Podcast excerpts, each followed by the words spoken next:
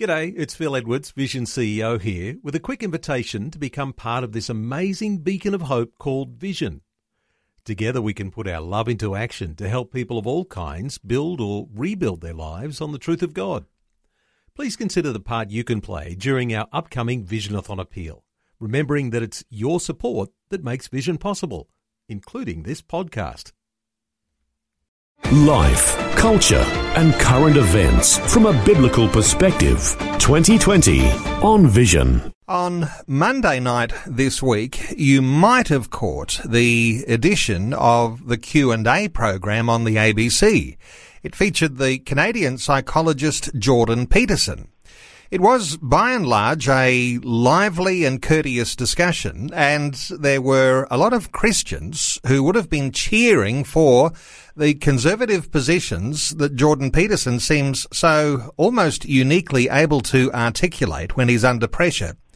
But there were lots of dimensions to that discussion worthy of opening up, including the idea that Marxists can be Christians too. Now, if you didn't catch the program, a little explanation as we go, as we welcome Bill Muehlenberg back for another Culture Watch segment on 2020. Welcome along, Bill. Great to be back. Bill, there were lots of dimensions. Uh, some listeners may not even be very familiar with Jordan Peterson. He is making a splash around the world because he's so adequately able to answer uh, the left wing positions on so many issues. What were your thoughts for his appearance on the ABC this week? Yeah, he's uh, well. He did a very good job. Um, Canadian psychologist who uh, has zillions of uh, it seems YouTube followers, especially where his lengthy talks are posted, and millions of followers. He seems to especially be helping young men, uh, boys in a well in a very anti-male culture to uh, you know face life, deal with problems, take personal responsibility. So in terms of his practical advice, he gives a lot of good, solid stuff, uh, often close to uh, biblical principles. He himself is not a Christian, uh, but contrary to so much of the wisdom of our uh, humanities departments today, which is almost entirely of the far left and with all kinds of bizarre theories from the transgender agenda and so on. He uh, comes from a more conservative point of view, and exactly because he refused to bow down to the dictates of the Canadian government in terms of being forced to call a guy a she if uh, he went that route of a trans. Uh, uh, operations and so on, he's he's become very famous indeed. Uh, but he's certainly known for more than just that. But that's certainly been a big part of his kind of meteoric rise to fame in the last few years. Bill, I know you're not necessarily a fan of the ABC's Q&A program because it does usually appear to have such a left wing bent to it uh, that rarely is there uh, any balance when it comes to a conservative opinion. Uh, what were your thoughts for the lineup that were on with him on Monday night? Well, yes, like many, I'm I'm not a fan of the ABC in general and the Q and A in particular, and haven't watched it for ages because it's so appallingly bad, so utterly taken over by the radical left that uh, you know and the worst thing is I got to fund it with my tax dollars. That's the grating part of it all.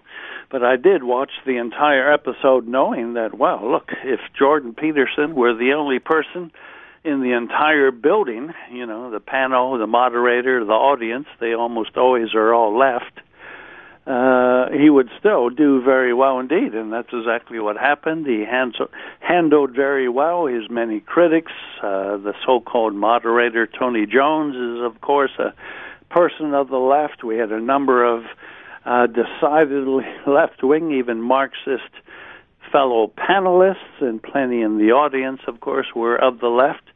So, in a sense, it was your typical ABC hatchet job, bring in one or two token conservatives uh, pretend you're offering a balanced and even-handed uh, program, and uh, you know, push the leftist agenda anyways. But as I say, Peterson is more than able to take on a whole room full of lefties and still uh, uh, conduct himself very well indeed and make the case that he wants to. So uh, uh, he did quite well. He had some, uh, you know, there were some setups which even he was aware of even beforehand, given that the trans issue has been something he's so noted noted for. Uh, well, surprise, surprise, what did uh, Q and A do but to put on one of Australia's most well-known trans activists and have him sit right next to Jordan? So you know, typical ABC, but uh, Jordan did very well through it all.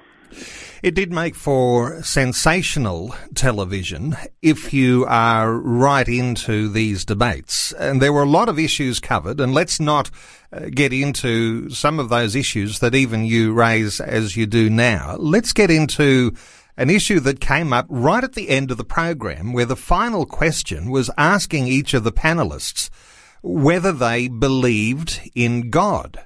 And it was a very direct question, and a direct response was anticipated from each of the panelists. Uh, what were your thoughts for some of the controversial things that some of the panelists gave as their response?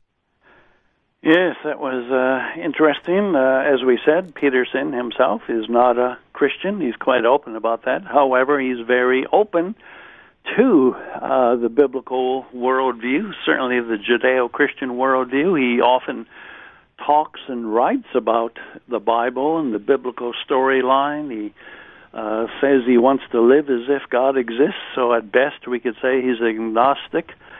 Uh, and as I always keep saying, we need to pray for Peterson that he comes into the kingdom. Uh, probably 80% of the stuff he says is already in line with basic Christian truth claims and ethics.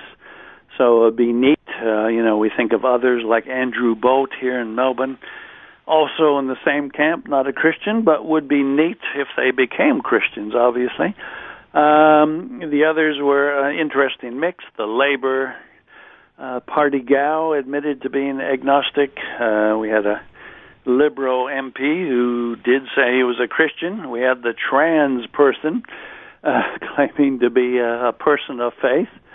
Uh, and probably the the one that may have raised the most eyebrows, so much so that I wrote an entire article on it. it was a left wing feminist uh, Marxist who writes for the Guardian newspaper, who, you know, gave this very glib and often heard line, Oh, I'm a Marxist and a Christian. Or in her case, she said, I'm a Catholic and a Marxist, and the two are fully reconcilable and we get along just fine and I'm fully committed to each uh which even the liberal MP said I'm not sure if he can be both at the same time. Well he was quite right.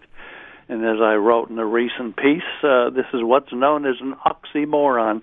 Uh two things in the same sentence that usually don't or can't go together. So I tried to point out the very fundamental differences between the Christian worldview and, of course, the Marxist worldview, not least of which Marx was a committed atheist who wanted to destroy all religion. And as you might gather, Christianity is a theistic religion. So, uh, on so many levels, there's nothing to compare between the two, but this young feminist female was quite happy to say, "Oh yeah, yeah, this is they're one and the same. If you're a Christian, you should be a Marxist." So, interesting stuff. So, Bill, you would say that type of comment uh, was either the uh, the epitome of stupidity, or was it, in some sense, a master stroke uh, that appeals to people who have a Marxist bent uh, to suggest that uh, Christians can be a part of this whole thing? Uh, what are your thoughts on on whether or not actually it may have been intentional? Well, I'm I'm sure this gal, for example, like so many others, are fully committed to this idea. I would argue that they don't know the first thing about biblical Christianity. If they did, they would not make such foolish claims to say it's identical with the Marxist worldview. Uh, but yeah, look, we've had a history, as I write in my article. As long as Marxism has been around, there have been those well, two camps. One, those who are committed Marxists who've said we need to co opt the churches, we need to take over Christianity if we want to succeed in taking over the West. So we've had plenty of those, but on the other hand, we've had plenty of clueless Christians who, you know, have sung the praises of communism and said, "Oh, what a wonderful thing."